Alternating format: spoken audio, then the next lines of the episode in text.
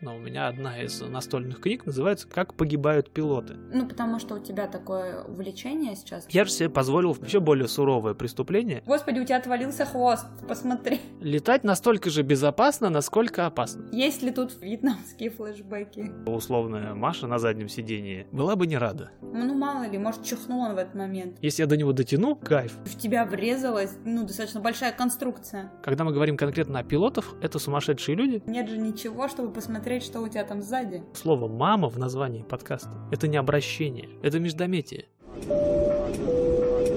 Кабинам экипажа занять служебные места. Cabin crew, please take your seats. Гоша, почему не назвал подкаст «Крутое пике»? Я сейчас вдруг вспомнила, что имелось бы такое э, послевкусие для детей 90-х. Ну, во-первых, это слишком... Было бы слишком прозаично. Мама, я опять летал-то немножко это тоже, кстати, от эти пасхалки 90-х. Это пасхалка, да, бабушка опять летал во сне, но э, я не знаю, вставлю ли это в подкаст в итоге, но тебе расскажу точно. Секретная информация, давай. Секретная информация, может, вставлю даже. Я на днях, на той неделе, впервые после посадки, это как раз это было то самое занятие, когда я шлепнулся, я впервые написал маме, мама, я опять летал. Хотя она в курсе, естественно, что я учусь и следит за мной постоянно, но вот эта сама фраза в ее адрес прозвучала в первый раз. Ну, не прозвучала, я в Телеграме написал. И когда я это написал, я не внезапно понял, что слово «мама» в названии подкаста — это не обращение. И моя мама конкретная, она как бы и ни при чем. Это междометие. А, как восклицание. Угу. Я только сейчас это понял. Изначально это не было заложено. Но я понял, что я, когда говорю об авиации, я к маме не апеллирую никогда. Я апеллирую именно к, к моим вот этим ощущениям, к тому, что, блин, вот такая теперь штука произошла, круто. Угу. Слово «мама» в названии подкаста «Мама, я опять летал» — это не обращение, а междометие. Вот такая находка. Э, это знаешь, как с названиями музыкальных групп потом обрастаются какие-то смыслы. Также, кстати, на самом деле с татуировками, какими, ну, короче, все, что можно наградить дополнительным смыслом, э, потому что ты уже с этим живешь и что-то появляется. Это когда, знаешь, э, грубо говоря, не думай о рыбе, ты везде видишь силуэты рыбок там и прочее, потому что фокус внимания сосредоточен. И вот здесь тоже начинаются обрастать какие-то вещи, это становится уютным каким-то своим. В самом начале я тоже я думал, что типа на ходу придумалось. Угу. С одной стороны, история рекламы про бабушку летал во сне, с другой стороны, про то, что, наверное, на всей планете есть один человек, который сильнее всего, наверное, переживает от того, что я периодически сажусь за штурвал и начинаю лететь. Это, скорее всего, моя мама. Ей положено. Изначально я свое вот, да, название именно поэтому и, и назвал. Но вот недавно я понял, что нет, это все про меня все равно. Это я не маме все рассказываю. Так что, хотя она недавно подписалась, слушает, говорит, даже нравится. Ну вот, маме привет. Маме обязательно привет. Надо будет как-нибудь, кстати, тоже в подкаст позвать. Тут хочется сказать, позвоните маму. Периодически звоню. Не так часто, как хотелось бы, врать не буду. Но это всегда такая проблема отцов и детей. Ой, да. Мы все слишком взрослые. Стали взрослые, вылетели из гнезда. Да, Нет, там этот Жарахов правильно пел. Как сказать? Пел. Жарахов пел. Можно сказать, нет? Ну, как бы да. По поводу того, что ты сначала долго не звонишь, а потом не звонишь, потому что давно не звонил, тебе неудобно. Я не помню, как дословно. Это песня про Делариан. Переслушайте. Наверное. Интеграция Джарахова, нормально.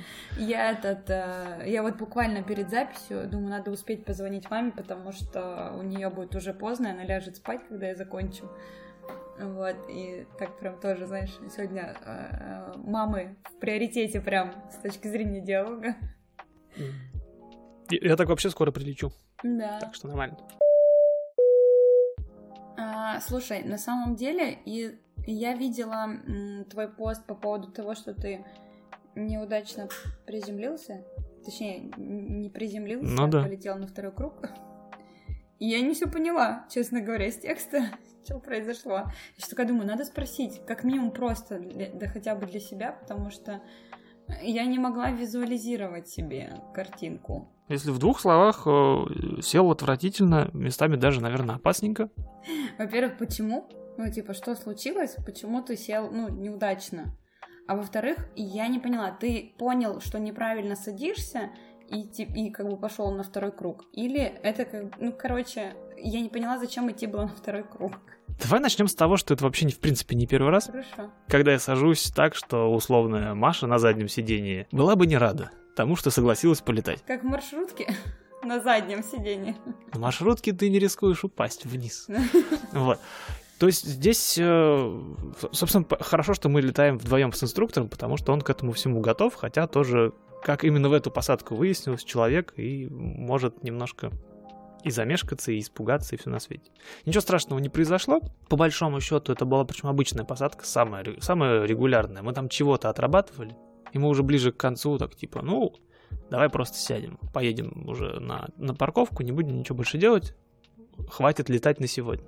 Ну, там реально, там было сложно, там и ветерочек был, и я какую-то там emergency посадку отрабатывала, и она так себе. Вот мы возвращались на аэродром уже домой, на базовый. И заход Встречный ветер достаточно сильный, это означает, что ты э, как раз-таки заход делаешь короче.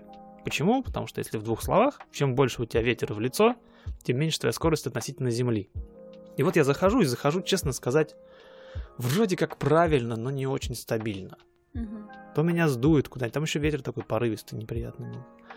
И там вот есть такой момент, когда ты э, фактически подлетаешь уже к самой земле, расстояние, как в учебниках пишут, расстояние э, равное, примерно равное ширине э, размаху крыла. Угу. Это такое расстояние, когда под тобой остается не очень много воздуха, под самолетом уже земля, воздуха немного, и воздух начинает взаимодействовать не только с крылом, но и с землей, отражаясь там, называется ground effect по-английски, не знаю как по-русски, к сожалению у нас называется флэр, э, по-русски переход в парашютирование. Если совсем уже на пальцах и по-человечески, самолет садится не сразу. Он зависает над землей, некоторое время гасит скорость. Ингардиум левиоса. Такое левиоса вот такое делает, гасит свою воздушную скорость. Она становится меньше, чем скорость достаточная для полета, и он потихонечку валится вниз. Этот момент нужно чувствовать, во-первых, сам переход, а во-вторых, тот момент, когда ты уже не можешь его держать. Когда ты не можешь его над этой полосой удержать, он сядет как булочка просто, потому что крыло его больше не несет. Есть два, две проблемы. Моя дежурная проблема, она обычно заключается в том, что я вот не дотягиваю вот эту скорость и пытаюсь его насильно посадить вниз, когда он бежит еще, летит еще слишком быстро, и он даже может коснуться земли, но так как скорость на крыле, потока на крыле достаточно большая, он может обратно оторваться. Это не очень страшно, потому что, как правило, скорости уже небольшие. Я же себе позволил в тот раз еще, э, еще более суровое преступление. Вот этот переход в парашютирование, он должен быть достаточно низко. А, начинает нести вот этот вот самый поток отражения там от земли, вот это вот, нельзя использовать интерференцию, наверное, в данном случае слова, но вот ты фактически организуешь вот такой сэндвич между поверхностью земли, ну, взлетной полосой, по большому счету, и крылом. И вот эта вот плотная субстанция тебя некоторое время еще несет.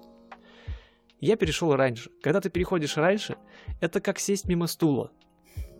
Или, например, когда ты спускаешься по лестнице и считаешь, что она уже закончилась, а у тебя еще одна ступенька, и ты так делаешь вниз. Произошло ровно то же самое. Я перехожу в это несуществующее парашютирование, потому что я слишком высоко. И начинаю его... Двигатель уже не работает. И начинаю его вытягивать вверх, чтобы он увеличивал угол атаки, собственно, сбрасывал скорость и посадил меня фактически сам. Самолет садится сам, его нельзя садить. Он хочет лететь. Но так как вот этого ground эффект его не было, опоры под крылом не было. И весь этот самолет на вот этой недостаточной для нормального полета скорости ухнул радостно вниз. На этапе, когда он ухнул вниз, пилот, мой инструктор, в смысле, начал мне издалека Я объяснять... Сказать, пилот же ты вроде как в этой компании. Хорошо, инструктор. Инструктор начал мне издалека объяснять, что я делаю не так. Может, он не понял, что все уже не так сильно. Он начал мне вроде как объяснять, и к тому моменту, когда, я, когда он мне сказал, все, давай полный газ, мы будем уходить, было уже поздно. Потому что я не знаю, с чем даже сравнить. Ну, это примерно как на американских горках, но когда маленькая горка, и тележка вниз пошла, когда ты уже только весь вверх. Угу. То есть вся эта махина пошла вниз. Причем вниз она пошла достаточно быстро, плоско, аккуратно, на колесике, но вниз. И мы, короче, на оба колеса с размаху, со скрипом, с каким-то со звуками, с непонятно чем, шлепнули. Это шлепнулись, правильное самое слово. Мы шлепнулись, стойки. Там никаких амортизаторов нет, это просто такая металлическая сплошная конструкция. Стойки отпружинили, настолько сильный был удар, и мы подпрыгнули вверх. Это было жестко прямо. Cessna 172, они готовы на это. Они рассчитаны на то, чтобы жестко плюхнуться, и ничего ни с кем не случилось, но посадка была жесткая. И мы отскакиваем достаточно высоко. До меня доходит к этому моменту его команда Full Power, полный газ. Я его даю, а там еще закрылки выпущены. Он никуда не хочет лететь. Он все, он уже вот. И мы с ним уходим на второй круг. Проблема в том, что ты вот это вот полный газ у тебя в состоянии, когда у тебя скорость относительно воздуха, не знаю, 50 миль практически нет ее. И там задача была вот в этом в прыжке. Почему, э, сразу, почему уходим на второй круг?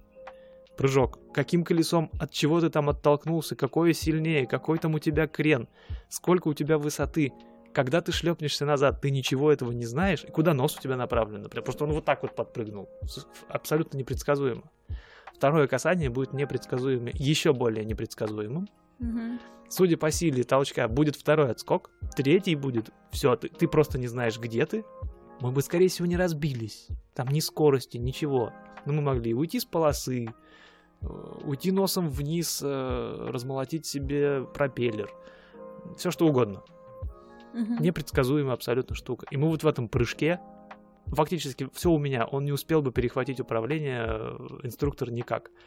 Все у меня в руках, я в этом в прыжке, даю полный газ, убираю первую ночь э, этих закрылков и в прыжке ухожу вверх. Нет, по, а, вот так вот уже по факту это очень весело, конечно. Но там это моя ошибка была, моя ошибка. И немножко инструктор недооценил, походу, насколько все развивается быстро и критично. И вот он был момент, когда мы перестали лететь и начали падать. Дай он мне сразу команду полный газ и потом начни мне объяснять. Мы бы либо коснулись просто и дальше ушли полным газом наверх, либо вообще даже землю не задели, потому что мы были достаточно высоко. То есть мы даже не вошли вот в этот вот в парашютирование. Но нет. Ну и вот, и когда мы сели, вру, а я, кстати, наврал в самом начале. Не а, домой мы полетели. Начинается. Это мы еще, это была последняя посадка на том аэродроме, потому что мы еще потом катались. Еще была посадка там, вторая, и мы когда сели, мы медленно катились и из окон смотрели, не разбили ли мы покрышки. Угу. Это была не последняя посадка, это была где-то в середине занятия. И после этого я еще несколько раз сел. Вопрос о том, сильно ли меня пугают такие ситуации. Нет, не сильно, они рабочие. И мы смотрели потом из окон на покрышки, и там такие две плюхи. Прям, они были почти новые. Там протектор, он все равно стирается. Каждая посадка немножко стирает протектор, потому что это касание неподвижного колеса на скорости 65 миль в час. Ну, если без ветра садится. А по асфальтовую полосу они потихонечку достаточно серьезно стираются, их постоянно меняют.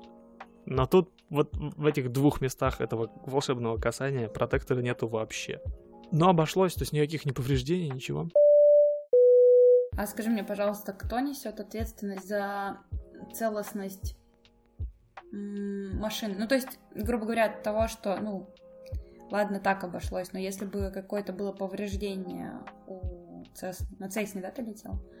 А, было бы какое-то такое серьезное повреждение, ну или какое-то заметное, не знаю, еще что-то. А, ну, и меркантильный вопрос такой. Материальная ответственность, да. Кто, кто оплачивает банкет? Да. Да, летаю на Цеснах, больше ни о чем не умею и не имею, по-моему, права пока. Сейчас я стою в очереди на то, чтобы полетать на Ситабрии, потому что на ней можно сваливание в штопор отрабатывать. Угу. Это же весело. Штопор это потрясающе, мне нравится. Ой, название нравится. Конечно. Потом как-нибудь расскажу, что это такое, особенно если сам потрогаю, когда это, это очень интересно. Тема для отдельного разговора. Если самолетом что-нибудь случается, тут ответ короткий, они застрахованы. А, ну то есть ты, э, это входит, грубо говоря, в стоимость твоего обучения. Ну то есть ты за это уже как бы платишь. Даже еще интереснее, так как это самолет ави- авиакомпании, хотел сказать, авиашколы, и со мной летит инструктор, авиашкола страхует свои самолеты. немножко меняется ситуация, когда я буду летать уже один, а это скоро. Сейчас вот я перестану вот так садиться, как я только что рассказывал, и менее грубо, но также неправильно начну садиться стабильно, и меня, меня потом посадят несколько раз одного. Так вот, как только я начну летать, садиться один, а потом уже летать далеко один, у меня будут и такие за- задания и занятия, я буду оформлять уже собственную страховку, и в этом случае моя страховка будет покрывать вот все возможные повреждения, потому что, например, в теории на Цесне клюнуть носом, ну, не так сложно. Сесть просто и сразу по тормозам дать, и вся твоя масса клюнет вперед. Пропеллер э, сразу до свидания, а он денег стоит каких-то непонятно, каких-то диких просто. Вот алюминиевая аэродинамическая пижня. Ну вот, она прям как винт от самолета стоит. Очень дорого. Поэтому сразу же оформляется страховка на соло-полеты. Без них тебя просто не допустят к ним. А жизнь страхуется твоя? Ну, то есть ты, ты- или это по желанию? Слушай, я не узнавал по поводу, надо ли отдельно страховать. э, Она у меня застрахована и так. Я и так бы ее, наверное, страховал бы, но нам компания моя, в которой сейчас работаю, она помогла. Она там частично даже финансирует эту страховку. Мгм. Я там плачу, дай бог памяти, то ли 50 долларов в месяц, то ли 150, что-то вот такое. Ну, для страхования жизни что-то смешное. Мгм. Все остальное платят они. Так что она у меня уже застрахована, я поэтому никак не переживаю по тому поводу. Вот, например, сейчас, когда полечу в Россию, тоже не отдельно не, страхуюсь никак. Мгм. Потому что у нас, у нас страховка сейчас хорошая, потому что это плюсы. Мы сейчас обсуждали за кадром по, минусы по поводу недвижимости в Калифорнии. Это один из плюсов. Ты когда работаешь в Калифорнии, в долине именно, в Кремниевой долине особенно, ты можешь рассчитывать на то, что у тебя будет, скорее всего, хорошая страховка и всякие бонусы от работодателя в этом плане хорошо. Поэтому нет, отдельно ничего не страхуется. А вот самолет, ответственность твоя материальная, как раз-таки, о которой ты спрашиваешь, да? Страхуешь ее отдельно, когда я летаю один, когда я буду летать один, будет работать моя страховка. Классно. Ну, я к тому, что м, хорошо, что компания, во-первых, тебя страхует. Ну, то есть это такой приятный момент в целом. Э, Ну, потому что у тебя такое увлечение сейчас, ну, прости, пока могу назвать это увлечением все-таки еще. Логично, нет, абсолютно, я согласен. Вот, и оно такое все-таки связанное с э, увечьями, наверное, в большей степени, чем прям с риском для жизни. Ну, то есть это как, знаешь, танцевать брейкданс или еще что-то. Есть шанс, ну, более травмоопасно, скажем так, чем вышивать крестиком. Ну. Хоккей скорее с увечьями связан. Авиация, она... Знаешь, если ты в авиации от- отделался ушибами, Редко, но метко может быть в авиации, понимаешь, в отличие от хоккея. Вот. В хоккее ты как раз-таки можешь получить пару синяков, например, и обойтись спокойно. Кстати, по поводу редко, но метко. По поводу везения авиации и, и что с ней случается. Я не знаю, слышала ли ты и слышали ли... Хотя, наверное, об этом должны в интернете говорить. Где-то около недели, может, полторы назад над Денвером, над аэродромом, небольшой грузовой турбопроп заходил на посадку на одну полосу, а Цирус заходил на другую. Пока нету результатов расследования, никто не знает, какого черта он полетел на перерез этому грузовому по счастливой случайности пустому самолету с единственным, кстати, пилотом на борту. Там очень много интересных совпадений для случая этого, потому что что-нибудь одно было бы не так, все было бы гораздо хуже. Так вот, этот Цирус винтовой, это небольшой самолет. Он э, пересекает я так понимаю, что он просто овершутинг это мы называем. Когда он заходил на полосу на одну, но то ли поздно повернул, то ли ветер какой-нибудь ему мешал. Он пролетел дальше, и на всем ходу, ну там опять же скорости низкие, обе машины заходили на посадку. Врезается в мувбок между крыльями и хвостом, размалывает верхнюю часть фюзеляжа как раз-таки винтом, проходит насквозь, задевая вертикальное оперение хвоста, ну, там у него сразу все вырубается, и связь, и электричество, и все на свете. Но оба самолета продолжают лететь вперед. В целые, практически целые. Ну, Цирус, понятно, с дикими повреждениями, потому что он, в принципе, на это не рассчитан. Турбопроп, модель которого я не помню в силу того, что не такой большой специалист, он не развалился. Хотя у него большая часть силовой конструкции фюзеляжа была разрушена. А на хвост, на оперение нагрузка достаточно сильная, особенно в посадку, потому что ты постоянно его куда-то ведешь вниз, туда. Самолет грузовой садится без проблем, хладнокровно абсолютно пилот э, рапортует о том, что у него какие-то неполадки, он понятия не имеет, что у него практически нет хвоста, Это не чувствуется? Ну, то есть в тебя врезалась, ну, достаточно большая конструкция. Я, если вдруг э, с ним буду знаком, я у него обязательно спрошу. Нет, скорее всего, он и чувствовал и удар. Он предположил, что у него не работает двигатель. А, ага. Я объясню, в чем А, проблема. Даже на попри- маленьком... и- Я, я сейчас понимаю, что это ты когда Он в маш- вышел, да, да, Ты да. когда в ма- такой ты- думает, ядрёно. Ты когда в машине у тебя есть там боковые зеркала хоть, ну, типа, а тут я, я сейчас понимаю, что нет же ничего, чтобы посмотреть, что у тебя там сзади. Даже в Цесне, например, ты в теории можешь оглянуться, да. Цесна — это как автомобиль, но, опять же, без зеркал. Я их периодически ищу глазами, кстати. А, Но в Цесне, особенно на- когда едешь по аэродрому, рулишься, очень хочется посмотреть, типа, где там Ага. что, а ты нет, только, только, только головой. Ну и вот, в Цесне ты в теории можешь посмотреть, что произошло, например. Вряд ли, опять же, скорость большая, опять же, курсы перпендикулярные, увидеть само столкновение ты, наверное, не успел бы, хотя шум, не знаю, сложно сказать. В, в- в больших самолетах у тебя нет и такой возможности. Это как ехать на грузовике. Ну там что-то в рефрижераторе, да, там происходит. Да, да, да. Ты, у тебя нету никаких, э, никакого шанса посмотреть. Поэтому он, он, чувств- он почувствовал какой-то удар, он предположил, что у него не работает двигатель один. А потому что при, приборы, да, начинают все равно показывать. Может быть, приборы начали не работать. Может быть, у него курсовая устойчивость, например, нарушилась. Подожди, то есть если в самолет э, врезается что-то серьезное, ну, видимо, другой самолет, приборы не обязательно, ну, А какой прибор? ну там же куча всяких кнопочек, э, датчиков и прочее. Неужели никто не скажет, господи, у тебя отвалился хвост, посмотри, посмотри. Ну, видимо, они не придумали, для вот конкретно для этого случая, к сожалению, датчик они пока не придумали. Ну там какая-нибудь разгерметизация или что-то да, должно произойти. Видишь, опять, это небольшой самолет, он, возможно, даже и не герметичный. Врать не буду, надо читать модель. Во-вторых, он грузовой, может быть, там герметичность и не предполагалось. Может, у него изолированная кабина. Что я точно могу сказать, он э, мог сделать предположение о том, что у него один двигатель не работает, потому что, скорее всего, Он и не работал. хихи, нарушилась геометрия. То есть, возможно, он начал куда-то вот рыскать в какую-нибудь сторону, его пришло, приходилось э, дополнительно стабилизировать. Если у тебя тяга на... Если у тебя два двигателя, и тяга на одном двигателе будет отличаться от другого, тебя будет куда-то тянуть. Как если бы у тебя на машине одно колесо Мгм. работало бы быстрее. Понятно, что тебя тащило бы куда-то. Тут то же самое, поэтому он какое-то вот предположение сделал. Это на самом деле риск менеджмент у пилота. Ты берешь что-то, что с тобой происходит, ты находишь или придумываешь иногда причину, почему это произошло, и начинаешь ее отрабатывать. Это твой единственный шанс спастись, потому что если ты угадал, кайф. Если ты не угадал, ну ты, по крайней мере, попытался. Если ты такой, я не знаю, что произошло, бум. Это неприятно. Э, А угадал ты или не угадал, будет э, напрямую зависеть от того, ну, во-первых, что произошло, во-вторых, насколько у Мгм. тебя много опыта. Это риск-менеджмент, этого учат с- практически с первого дня, и меня в том числе. То есть меня уже периодически а, инструктору, например, что-то идет чуть-чуть не так. По первости он говорил там, на себя сильней, дай чуть там газу, ты проваливаешься вниз, там, ты скользишь вперед, дай, дай руля направление. Сейчас он уже больше спрашивает, что не так. И я должен найти, что не так, вытащить куда надо. Говорю, вот теперь, теперь хорошо. Он говорит, да, теперь хорошо. Этому учат. Ну вот он, он, видимо, тоже с чем-то вот столкнулся, с каким-то поведением самолета, как-то себе это все дело объяснил. Его теория была неверна.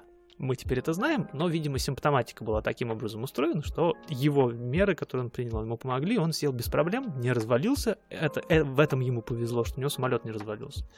Видимо, после, потом сел, посмотрел на свой хвост и понял, что... А у меня Ой. здесь, кстати, э, вопрос по диспетчерам, наверное. Диспетчеры этого не видят на табло? Ох, вернемся к диспетчерам сейчас отдельно. Закончим с самолетом. Давай. Вот. Опять же, это, это не подробно, потому что подробные отчеты есть в, Ютубе, посмотрите, в том числе русскоязычные, кстати. Мне кажется, подробно народ за это, это утомительно, конечно. Я поэтому, не, поэтому я подробно не прям. рассказываю. Да, самый жир, давай. Это самый сок. Мне вот больше интересно, что пилот, понятия не имея, что у него сзади творится, по симптомам придумал, как его посадить и посадил. Это круто. И он, плюс ко всему, один был в самолете. Не с кем было спорить с другой стороны. Это такой момент скользкий. А второй самолет вообще интересная штука, это Цирус. Не знаю, что там у него, какой двигатель и так далее, но в среднем, то есть это такой же самолетик, как мой, по размерам, по ощущениям. У него, по-моему, крылья снизу, конструктивно он совершенно другой, но вот по масштабам это небольшой самолет. Если бы это была Cessna, например, или Пайпер какой-нибудь, все закончилось бы гораздо хуже. Абсолютно такой же Пайпер расположение крыла у него даже похожее. Абсолютно такое же столкновение, допустим. Абсолютно такие же, допустим, полученные э, небольшим вот этим самолетиком повреждения. Но так как он полностью потерял возможность лететь, и все у него отключилось, он бы просто пошел вниз. Со всеми вытекающими, высоты бы ему хватило, к сожалению. Но в случае с Cirrus ом все обошлось по одной простой причине. Чуваку повезло, что у него Cirrus у Cirrus а, вопреки распространенным традициям, есть парашют. Причем парашют есть не у пилота, а у самолета. В ситуации аварии пилот дергает такую большую красную ручку над головой. В этот же момент выстреливает несколько, по-моему, два или три пиропатрона, откидывают панель крыши, и оттуда раскрывается купол, и самолет mm-hmm. садится на землю весь. Выглядит, наверное, прикольно. Вы, опять же, в интернете, вот кто не поленится, посмотрит, увидит, и это действительно красиво. Картинки мы вам показать, к сожалению, не можем. За всю историю Цируса раскрытий было уже больше 200, что ли, 150, больше 150 раскрытий, больше 200 спасенных жизней за счет того, что отказ, разваливание твоей машины и так далее, какие-то аварии, даже столкновения, как выяснилось, они не приводят к тому, что твоя машина перестает лететь и падает и разбивается об землю. Угу. Волшебная штука. Поэтому повезло в этом инциденте всем. Да, клево, что грузовой был самолет все-таки. Тот что... грузовой без пассажиров внутри, без груза не развалился. Этот маленький врезался удачно, не, да, то есть не весь, а вот верхом прошел. И потом улетел на парашюте. Такое стечение обстоятельств в среднем такое столкновение фатально для обоих. Ну, оба самолета и так будут списаны, они восстановлению не подлежат, естественно. Но они, э, такое столкновение было бы фатально для обоих э, самолетов и обоих пилотов. Но не в этот раз. Повезло всем по поводу, кроме диспетчеров, наверное. Я вот думаю, я, будет меня, больно. У меня большой вопрос, потому что, ну, я понимаю, наверное, что бывают разные факторы, ну, в целом, там все-таки сидят угу. люди, как ни крути. Ну, мало ли, может, чихнул он в этот момент или еще что-то. Ну, там. Хороший, но... Хороший вопрос по поводу чихнул. Вот, но у тебя есть табло. Ну, как бы ты же все равно эти точечки видишь. И как я, как я понимаю, что а, на табло, если что-то идет не так, ну, когда точки неправильно перемещаются, и, ну, что система все равно как-то начинает сигнализировать, что так неправильно ну, что что-то может произойти. Uh-huh, uh-huh. Это вот я так представляю, как работают диспетчера, Например, так как есть. они видят. И в теории получается, да, что диспетчер, ну, должен быть, во-первых, быть внимательным, да, то есть неважно же, как идет смена, вот, э, и должен был как-то разрулить эту историю. Видимо, в прямом даже смысле слова, что обоих там, например, пилотов предупредить. Ну, как бы, хотя бы просто вот. Вот тут маленький мог взять выше высоту, ну вот, вытянуть, я не знаю, у меня вопрос Коротко просто... нет. Не мог? Он бы не успел. Значит, я опять же смотрел разборы, и кто хочет подробности, опять же, идите, смотрите, пожалуйста, там очень много всего. Сразу оговорюсь, что, естественно, все выводы будут делать э, э, те, кто будет делать расследование, и мы сейчас спекулируем, естественно, но... Но мы, не, мы же обсуждаем, это же не... Да, да, но радары показывают точечки, а эфир пишется весь. И все эти данные, не знаю, откуда берут э, точки с радаров, эфир я тебе могу прямо сейчас запись своего базового аэродрома включить. Угу. И ты его услышишь. В прямом эфире причем, а могу запись за вчера. Угу. Это все пишется не со всех пока аэродромов, но с крупных точно, из, из того, кстати, скорее всего, тоже пишет. Так вот, эта информация есть, и что произошло, если сухо по фактам? Диспетчера, причем там два диспетчера работало. Один за одну полосу, другой за другую, ну, видимо, у них так положено. Нету четких каких-то правил по этому поводу. И оба самолета знали, им, им дали знать, что у них трафик. Им дали знать, что параллельно с ними садится другой самолет. По большому счету, по чесноку, если эти два самолета стоило бы развести, потому что один большой, второй маленький, например. Возможность их развести была, грузовой заходил прямо на полосу, а Цирус и Цесночка за ним, кстати, говорят, э, к нашему прошлому, в одном из прошлых разговоров, вокруг еще третий самолет летал, Цесночка, и там парень, по слухам, врать не буду, не хочу врать, он чуть ли не первое соло свое летал. То есть парня посадили в самолет, он в паттерне должен был просто взлететь и сесть. И у него вот тут вот, он сам столкновения не видел, он видел, как э, Cirrus Ну, садится. По факту уже.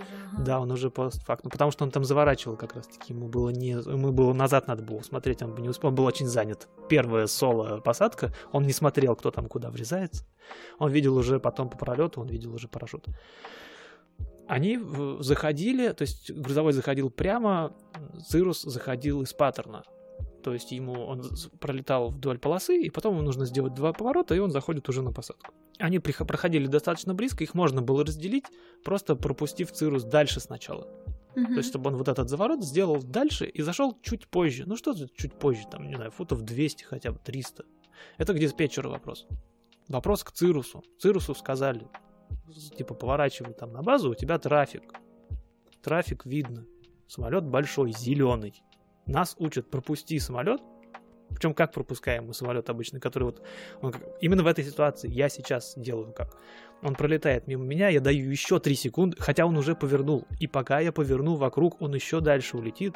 Я пропускаю его за крыло, жду еще как минимум секунды 3, и только потом начинаю поворачивать в его сторону. Просто на всякий случай. Вдруг я неправильно увидел. Да мало ли. Это вот такой вот fly awareness, это обеспечение безопасности именно маневров, особенно в трафике, в паттерне аэропорта, где самолетов может быть много. В небе то же самое происходит, но там реже встречаешь ты других товарищей. Это тебе не дорога. Почему Цирус его не пропустил? Хороший вопрос. К выжившему пилоту. К, пил- к- к- обоим пилотам будет очень много вопросов, они напишут кучу бумажек. Еще в ФА? Нет, не в ФА, кто занимается тут? Я думаю, это, это же будет в общественном доступе или это всегда Ну, надо будет будет искать. В секретное? новостях по Первому каналу этого не покажут. Не, я Э, в понимаю, интернете я, нет, данные будут. я имею в виду, что по самому делу, насколько это закрытая история обычно или открытая? Как это происходит? Я не знаю, не знаю, будем, можем, конечно, последить за этим. Ну так вот, по поводу диспетчеров, да, во-первых, почему они их не развели? Хороший вопрос. Он будет задан обязательно, ответ будет получен и, проанализирован. И второй интересный момент, который был замечен, как, если сравнивать э, картинку на как раз-таки на радарах, она есть. И видно, как он заходит, и точечки, две точечки становятся одной точечкой. Что плохо. Плюс ко всему у них высота была одна. Она тоже отображается, то есть диспетчер видел, что они сближаются. Так вот, с момента поворота Цируса направо в сторону зеленого самолета и до самого столкновения ни первый диспетчер, ни второй не произнесли ни слова. Что там происходило, никто не знает, естественно. Вряд ли они сидели и смотрели и спорили там на 150 долларов или на ланч, врежутся они или нет. Конечно, нет. Что там происходило, никто не знает, это будут выяснять. Но факт, холодный, сухой факт заключается в том, что ничего не происходило в это время в эфире. Была тишина, связь с Цирусом была потом потеряна, ему выслали машины. Связь с пилотом грузового вот этого вот турбопропа небольшого, она осталась, все было в порядке, он вот очень хладнокровно говорит, ну я типа, declare my emergency, все, типа, у меня авария. Не знаю, что произошло, скорее всего, не работает двигатель, сажусь вообще без вопросов. Потому что если у тебя emergency, у тебя приоритет сразу. Мгм. Хладнокровно, без проблем. Ну, опять же, не знал, что там сзади творится. Ну, я думаю, Поэтому что это тоже Ну и пилот. Ну и пилот, помогло. конечно. Да. Вот. Почему так произошло? Почему тишина в эфире? Почему видно было, что они летят друг к другу и никто ничего не сделал? Неизвестно. Никто не знает. Будут вы... Вот это как раз то, что будут выяснять. Можно было бы избежать? Да.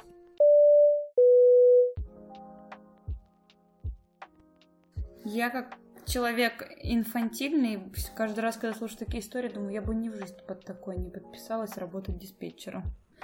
Ну, как бы, э, это гиперответственность. Ну, Прям, это ну, ответственность, естественно. Такая прям огромная. То есть я считаю, что я, например, не тащу на себе ответственность. Ну, то есть я, несмотря на то, что работаю, вроде как, я так это не ощущаю, потому что когда я слушаю какие-то такие вещи, мне кажется, что, боже, это должны быть люди достаточно, ну, взрослые морально, как будто бы. Ну да. То есть такие... э, И И, опять жёсткие. же, да, и опять же, понимаешь, э, и тут тоже надо уметь э, ошибаться. Ну, в плане того, ну, ты вот ошибся, человеку уже дальше как-то жить надо, Ну, то есть, если бы все закончилось несколько иначе. Это как говорят, что если ты упал на мотоцикле и сильно поранился, как только ты восстановился, тебе нужно сразу сесть на мотоцикл и дальше ехать, иначе ты потом не сядешь. Ну вот. Тут, наверное, похожая история. Есть ли тут эти вьетнамские флешбеки? Они, скорее всего, е- а куда ты денешься, особенно если, например, что-то происходит. Я вот думаю, что ну ты представляешь, если бы все закончилось жертвами, ну то есть два человека еще плюсом получили бы гипертравму какую-то невероятную. На ну и всю да, жизнь, и, по и сути. про- и- и расследование было, и они какое-то бы понесли, естественно, санкции какие-то. Да, общественное порицание, ну, никуда не делось бы. Кто-то их не любил бы очень сильно, с- само собой. Соседи бы тоже по-другому реагировали. Ну, там куча бы всего было бы, жизнь сильно поменялась. Ну, так. Она и сейчас у них наверняка поменялась. Тут есть интересный момент. С одной стороны, конечно, да, диспетчер, он обеспечивает э, безопасность, у него есть какие-то требования, если что-то происходит, ему, естественно, атата, порицание и все на свете. Но есть один очень важный момент. В книжке, в той самой толстой, я не взял с собой ее сегодня, потому что мы не собираемся ее обсуждать. Потому что вы ее все равно не видите. Ты мог сказать, что вот она, и все было про. Мы не обманываем. Так вот, в той самой толстой книжке написано достаточно четко, что ответственность за пассажиров воздушное судно и свою безопасность, именно в этом порядке причем, несет командир воздушного судна. Точка. Нельзя, например, вот ты пошел, полетел, хотел сесть на своем цирусе на э, аэродром, но врезался в грузовой самолет. А мне диспетчер не сказал. А чё ж ты не посмотрел? Сразу тебе вопрос. А, подожди, у меня вопрос. Давай. Э, То есть я правильно понимаю, что пилоты друг друга видели и понимали, где и как они летят? Я не знаком, опять же, с ними. Скажем так, судя по тем точкам, которые я видел на радаре, встречно Цирус должен был видеть грузовой самолет и понимать, что он встречным курсом идет на посадку. Раз. Угу. Второе. Один диспетчер тому самолету и второй диспетчер этому самолету оба сказали, что параллельным курсом идет другой самолет. Угу. Почему они Cirrus у еще раз не продлили вот этот вот downwind и не развернули его позже? Хороший вопрос к диспетчерам. Почему, например, пилот Cirrus а сам не запросил? Хорошо, о, клево, можно я дальше тогда пролечу и там развернусь? Раз. Второе, если он знает, что у него самолет, и скорее всего видит два, большой грузовой, ну, по сравнению с ним, зеленый на той же высоте, заходит на посадку, понятно, где его искать. Почему он его просто не пропустил? Фактически он ему повернул в бок. Это надо еще попасть. Я захочу специально поймать э, самолет на посадке, я не смогу. Понимаешь, в чем дело? Поэтому вопросов, конечно, много. И ответственность за безопасность полета, и безопасное поведение твоего самолета, например, в паттерне и относительно других самолетов, полностью возложено на командира воздушного судна, на пилота, который управляет самолетом в данный момент, не на кого-то там еще. Хотя, с другой стороны, у диспетчеров внутри у себя своя тоже ответственность существует. Но ни та, ни эта ответственность не перекладывается ни на кого. Угу. Потому что ну, в противном случае начнется, да, это то, это все. Это немножко дисциплинирует, на самом деле. А Отвечать на вопросы, почему, могли бы, видели ли, я, к сожалению, не могу, не имею морального права и не располагаю информацией. Не, просто, скажем так, мне кажется, для, во-первых, для тебя, э, ну, это кейс такой. Да. Это можно, ну, типа, что надо делать, что нужно делать. что- Эм, господи, чудо на Гудзоне. Э, когда вот они там раскладывают, э, ну то есть действие свершилось, да, пилот принял определенное решение, оно так или иначе разрешилось, а потом вот это начинается, вот, э, ну как бы мы сажаем там релевантного опыта пилота, да, за симулятор, проигрываем ситуацию, и они все сажают, ну, типа, нормально, успешно самолет. Я сейчас не про то, что это неправильно, да, было в фильме, а про то, что а, это хорошая история о том, что, например, грубо говоря, и, и эту, например, ситуацию можно вшивать в какие-то, ну, как и ряд других, да. Ну, давай, значит, там. в данном конкретном случае над Денвером столкновение не первое такое. Мгм. Оно, оно, почему я, почему до сих пор о нем говорим? Потому что оно прикольное, оно особенное. Мгм. Говоря прямо, обычно не выживают в таких случаях. Никто. Обычно это, это фатальное столкновение, а тут повезло, и мы можем спокойно, не, не, не озираясь на то, что там два человека погибло, и мы, наверное, не будем тогда сейчас спекулировать. Мы можем спеку- спекулировать, просто все выжили. Вот. По поводу, например, разбора каких-то особенных случаев. каждый раз, когда происходит что-то новое, например, да, посадка на гудзон, с одной стороны, ой, как классно, опять же, все выжили. И сразу же начинает действовать то самое, тот самый пункт из этой книжки про, про безопасность и ответственность пилота. А ты вот сел на гудзон зачем? Первый сразу вопрос. А были ли, Салли, у тебя другие варианты? А развернись ты на Лагвардию, смог бы ты сесть? И так далее. Понятно, что там по книге, например, очевидно, что он безопасную высоту не мог набрать, успеть. И он не набрал. Он набрал полный двигатель птиц вместо этого зачем-то. Даже у меня, например, написано, что если я взлетел на своей Цесне, у меня какие-то проблемы начались ниже 400 футов от земли, я не имею права развернуть свой самолет в сторону аэродрома и сесть на него. И для этого есть определенные причины. Мне недостаточно высоты, и если я начну разворачиваться, я потеряю столько высоты, возможно. Плюс ко всему, у меня что-то не так. Я же не просто так собрался лететь обратно. Предположим, у меня тяга полностью пропала. Я на этом развороте потеряю уже столько высоты, что я уже не сяду. Нормально скоординировать заход нету времени никакого. А второй момент достаточно прозаичный. Представим, что я развернулся, не теряя вообще ни фута. Так случилось. Ну вот, чудо произошло. Поворот занимает некоторое время. И ты за это время смещаешься относительно полосы достаточно сильно. То есть, развернув свою машину в сторону аэродрома, ты находишься мимо полосы. И попасть на нее уже будет очень сложно, а ты продолжаешь терять высоту.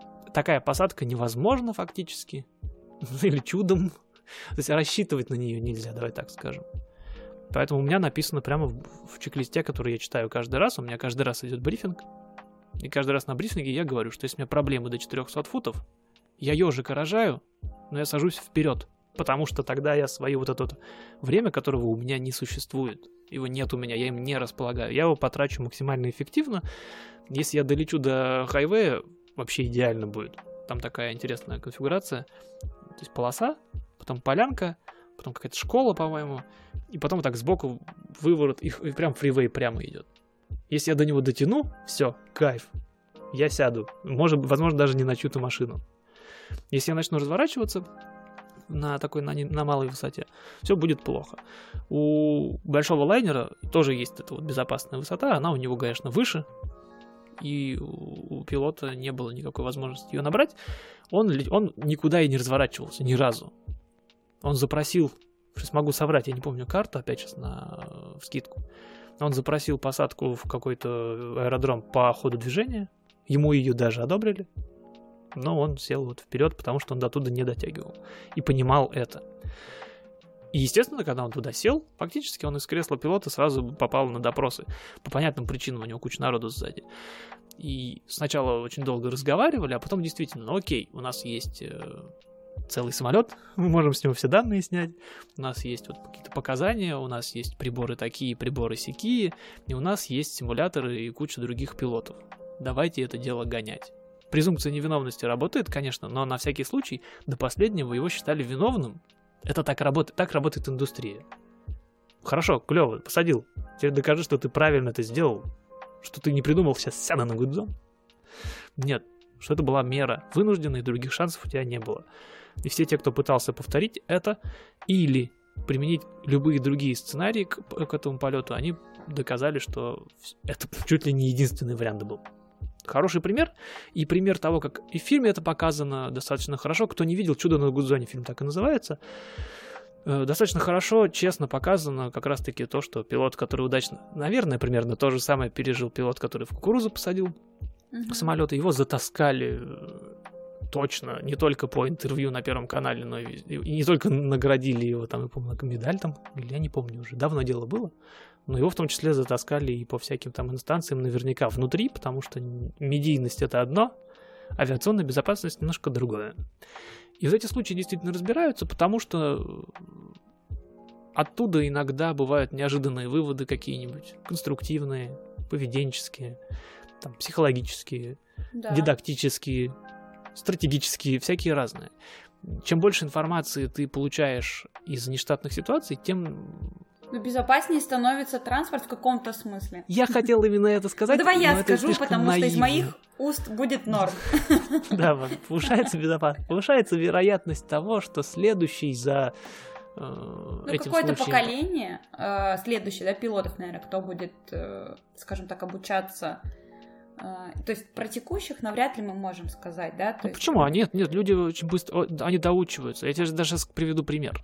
Люди учатся в прямом эфире, и вот этот случай над Денвером, например, он разлетелся по всем пилотам. Ну, я не согласна. Мне кажется, человеку доучиваться всегда сложнее принимать, э, вносить изменения в привычные вещи, чем э, изучать с нуля. Ну, то есть какие-то постулаты закладывать э, на какую-то, знаешь, такой, на чистый лист.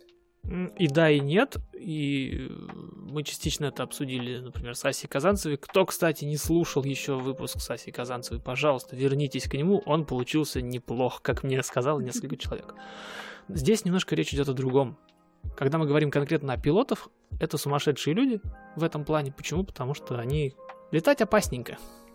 Давайте так скажем. Блин, ты зачем нам все рушишь? Мы до этого сколько выпусков говорили, что это безопасно? Летать настолько же безопасно, насколько опасно. Вот. И летать безопасно становится тогда пассажиру. И большинство наших слуш- слушателей, они летают где-то за пилотом. Было бы странно, если бы они летали наоборот. Тем безопаснее летать пассажирам, чем больше пилоты знают о том, как летать опасно. Вот этот случай над Денвером уже все действующие... я- мне попроще, я пока не так сильно вовлечен. Но я уверен, что все действующие пилоты, американские точно, они уже по буковкам растащили все доступные документы по этому поводу. Потому что случай уникальный. По большому счету понятно, что там произошло, там нет больших вопросов и загадок, но тем не менее, все это растащено на буквы. И жадно каждую новую информацию мне берут. А с другой стороны, я пока не начал ее читать, но у меня одна из настольных книг моих, которые я сейчас вот-вот открою и начну читать, называется «Как погибают пилоты». Это как раз тот случай, когда э, мы уже, кстати, говорили об этом, когда вот эти э, кейсы, когда пилоты разбиваются или попадают в какие-то ситуации, не обязательно, кстати, фа- фатальные и летальные, любой такой случай — это пища для размышлений для всех остальных.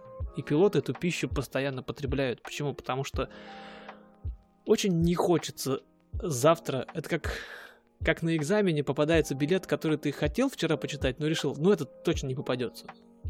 Очень не хочется завтра найти себя в такой ситуации и думать, блин, неделю назад же чувак так же попал. Как он должен был этот стабилизатор переложить? Я не знаю. А, Мне кажется, что теория тут не всегда может... э, Ну, Так это практика сырая. ты, Ты не видишь, можешь, чем тебя дело? не спасет книжка, если ты ее прочитаешь все разные случаи, у тебя точно не устаканится, больше половины даже не устаканится в голове, что Не, конкретно делать. в той книге я смотрел ее структуру, там прям пишет, э, что, как, почему, как бороться с такими Это вещами. понятно. но А когда мы, например, говорим, много. когда мы говорим, например, о Боингах, да, это Боинг, и там нашли вот, что конкретно вот этот Боинг разбился, потому что конструктивно, вот, совсем критически, да, какой-нибудь этот Макс, который всю же партию отозвали сразу же, и начали всю полностью переписывать, с одной стороны. С другой стороны, если что-то не такое фатальное, допустим, у тебя в мануале так описано, надо т- триммировать руль высоты, а потом на практике выяснилось, что, например, в- при определенных углах бикирования ее надо триммировать по-другому или не триммировать. Тут же выпускают дополнительные дополнения к мануалам для пилотов, все эти пилоты читают, переучиваются, как правило, практикуются в смысле на симуляторах, пилоты доучиваются постоянно. Тяжело это или нет, это другой вопрос. Но как только у тебя появляется вот этот кусочек информации, который может пилоту и его пассажирам сохранить жизни, пилоты, как правило, вгрызутся в это, отработают, доучатся. Пилоты учатся всю жизнь, всю свою профессиональную, в смысле, жизнь.